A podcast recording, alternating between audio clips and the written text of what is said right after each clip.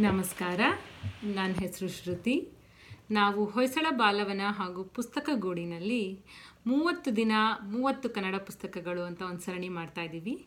ಅದರಲ್ಲಿ ನಾನಿವತ್ತು ತಲ್ಲಣಿಸದಿರು ಕಂಡ್ಯ ತಾಳು ಮನವೇ ಅಂತ ಡಾಕ್ಟರ್ ನಾ ಸೋಮೇಶ್ವರ ಅವರು ಬರೆದಿರುವಂತಹ ಒಂದು ಪುಸ್ತಕದ ಬಗ್ಗೆ ಹೇಳ್ತಾ ಇದ್ದೀನಿ. ಇದನ್ನು ನಾನು ಕೊಂಡ್ಕೊಂಡು ಓದಿದ್ದು ಮೈಲ್ಯಾಂಗ್ ಆ್ಯಪ್ನಲ್ಲಿ. ನೀವು ಕೂಡ ಮೈಲ್ಯಾಂಗ್ ಆ್ಯಪ್ನಲ್ಲಿ ಕನ್ನಡದ ಪ್ರಸಿದ್ಧ ಕಥೆಗಾರರು, ಕಾದಂಬರಿಕಾರರ ಕಥೆಗಳನ್ನ ತೊಗೊಂಡು ಓದ್ಬೋದು. ಮತ್ತು ಇನ್ನೊಂದು ಇಂಟ್ರೆಸ್ಟಿಂಗ್ ವಿಷಯ ಅಂದರೆ ಈ ಪುಸ್ತಕ ನಿಮಗೆ ಆಡಿಯೋ ಬುಕ್ ರೂಪದಲ್ಲಿ ಕೂಡ ಲಭ್ಯ ಇದೆ. ನನಗೆ ಓದೋಕ್ಕೆ ಬೇಜಾರು ಅಥವಾ ನನಗೆ ಟೈಮ್ ಇಲ್ಲ ಅಂತ ಅಂದ್ಕೊಳ್ಳೋರು ನೀವು ಟ್ರಾವೆಲ್ ಮಾಡ್ತಾನೋ ಅಥವಾ ಓಡಾಡ್ತಾನೋ ಅಥವಾ ನೀವು ಕೆಲಸ ಮಾಡ್ತಾ ಕೂಡ ಆಡಿಯೋ ಬುಕ್ನ ರೂಪದಲ್ಲಿ ಈ ಪುಸ್ತಕನ ಕೇಳ್ಬೋದು. ಈ ಪುಸ್ತಕ ನನಗನ್ಸೋ ಪ್ರಕಾರ ಎಲ್ಲ ವಯೋಮಾನದವ್ರಿಗೂ ಇಷ್ಟ ಆಗುತ್ತೆ.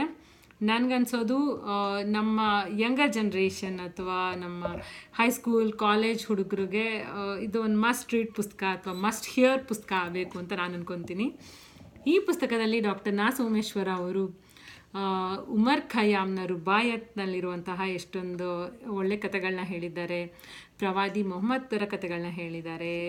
ಆದಿಶಂಕರರು ಭಾರತೀಯ ಶಾಸ್ತ್ರೀಯ ಸಂಗೀತ ಹೊಯ್ಸಳರ ಕಥೆಯಿಂದ ಹಿಡಿದು ಪ್ರಾಚೀನ ಜಪಾನ್ ದೇಶದ ಜಿನ್ ಗುರುಗಳ ಕತೆ ಹಾಗೂ ನೇಟಿವ್ ಅಮೆರಿಕನ್ಸ್ನ ಚಿರೋಕಿ ಟ್ರೈಬ್ಗಳನ್ನ ಕಥೆಯಿಂದ ಹಿಡಿದು ಗ್ರೀಸ್ನ ಸೊಕ್ರೆಟಸ್ ಕಥೆಗಳು ಕೂಡ ಹೇಳಿದ್ದಾರೆ.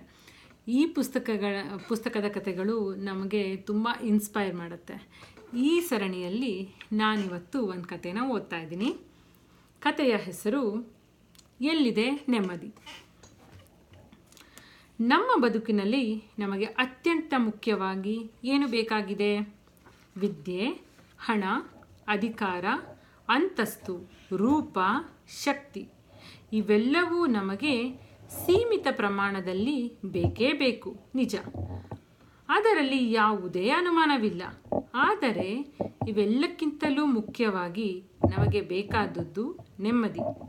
ಆದರೆ ಈ ನೆಮ್ಮದಿಯನ್ನು ಪಡೆಯುವುದು ಹೇಗೆ? ಇದನ್ನು ಹಣದಿಂದ ಕೊಳ್ಳಲು ಸಾಧ್ಯವಿಲ್ಲ.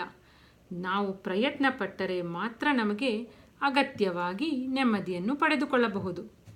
ಒಂದು ದೇಶದಲ್ಲಿ ಒಬ್ಬ ರಾಜ ಅವನಿಗೆ ನೆಮ್ಮದಿ ಎಂದರೆ ಏನು ಎಂದು ತಿಳಿದುಕೊಳ್ಳುವ ಆಸೆ.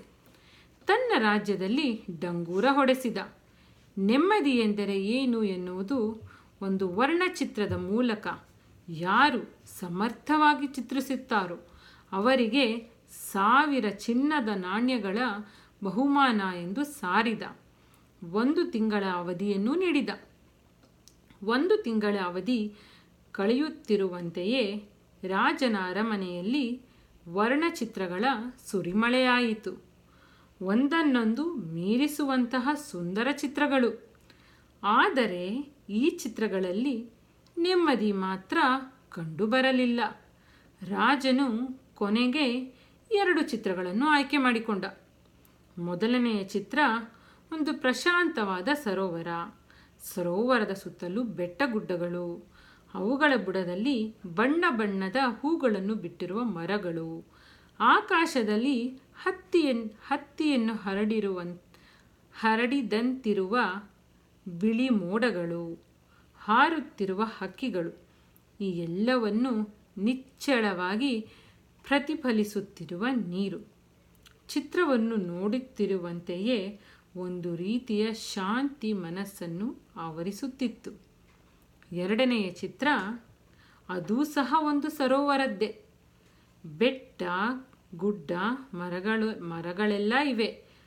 ಬಾನ ತುಂಬ ಕಾರ್ಮೋಡ. ಬಿರುಗಾಳಿಯ, ಬಿರುಗಾಳಿಯೇ, ಬುರಿ, ಬಿರುಗಾಳಿ ಇದೆ.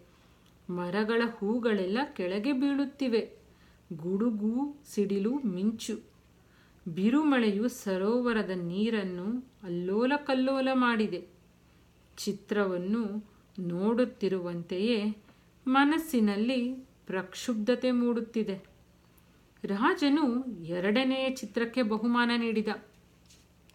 ಆ ಸ್ಥಾನದಲ್ಲಿದ್ದ ಎಲ್ಲರಿಗೂ ಆಶ್ಚರ್ಯವಾಯಿತು. ಸಭಾಸದರು ಬಹುಮಾನವನ್ನು ಮೊದಲನೆಯ ಚಿತ್ರಕ್ಕೆ ನೀಡದೆ ಎರಡನೆಯ ಚಿತ್ರಕ್ಕೆ ನೀಡಲು ಕಾರಣವೇನೆಂದು ಕೇಳಿದರು. ರಾಜನು ನಸುನಗುತ್ತಾ ಎರಡನೆಯ ಚಿತ್ರವನ್ನು ಸೂಕ್ಷ್ಮವಾಗಿ ಗಮನಿಸುವಂತೆ ಹೇಳಿದ. ಈ ಚಿತ್ರದ ಮರವೊಂದರಲ್ಲಿ ಪೊಟೆ ಪೊಟರೆ ಇತ್ತು. ಈ ಪೊಟರೆಯಲ್ಲಿ ತಾಯಿ ಹಕ್ಕಿಯೊಂದು ಮರಿಗಳನ್ನು ತನ್ನ ರೆಕ್ಕೆಯಡಿಯಲ್ಲಿ ಸೇರಿಸಿಕೊಂಡಿತ್ತು. ನೆಮ್ಮದಿಯಿಂದ ಹೊರಗಿನ ಪ್ರಕ್ಷುಬ್ಧ ಪ್ರಪಂಚವನ್ನು ವೀಕ್ಷಿಸುತ್ತಿತ್ತು. ನೆಮ್ಮದಿ ಎಂದರೆ ಸದ್ದುಗದ್ದಲವಿಲ್ಲದ ಪ್ರಶಾಂತ ಪರಿಸರ ಕಷ್ಟ ನಷ್ಟಗಳಿಲ್ಲದ ಬದುಕು, ಸಾವು ನೋವುಗಳಿಲ್ಲದ ಜೀವನ ಎಂದು ನೀವು ಭಾವಿಸಿದ್ದರೆ ಅದು ತಪ್ಪು.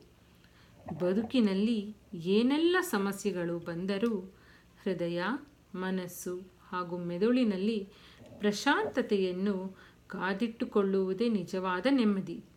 ಈ ಹಕ್ಕಿಯು ಈ ನೆಮ್ಮದಿಯನ್ನು ಅನುಭವಿಸುತ್ತಿದೆ ನೋಡಿ ಎಂದನು. ನಮ್ಮ ನೆಮ್ಮದಿಯು ನಮ್ಮ ಕೈಯಲ್ಲೇ ಇದೆ ಅಲ್ಲವೇ?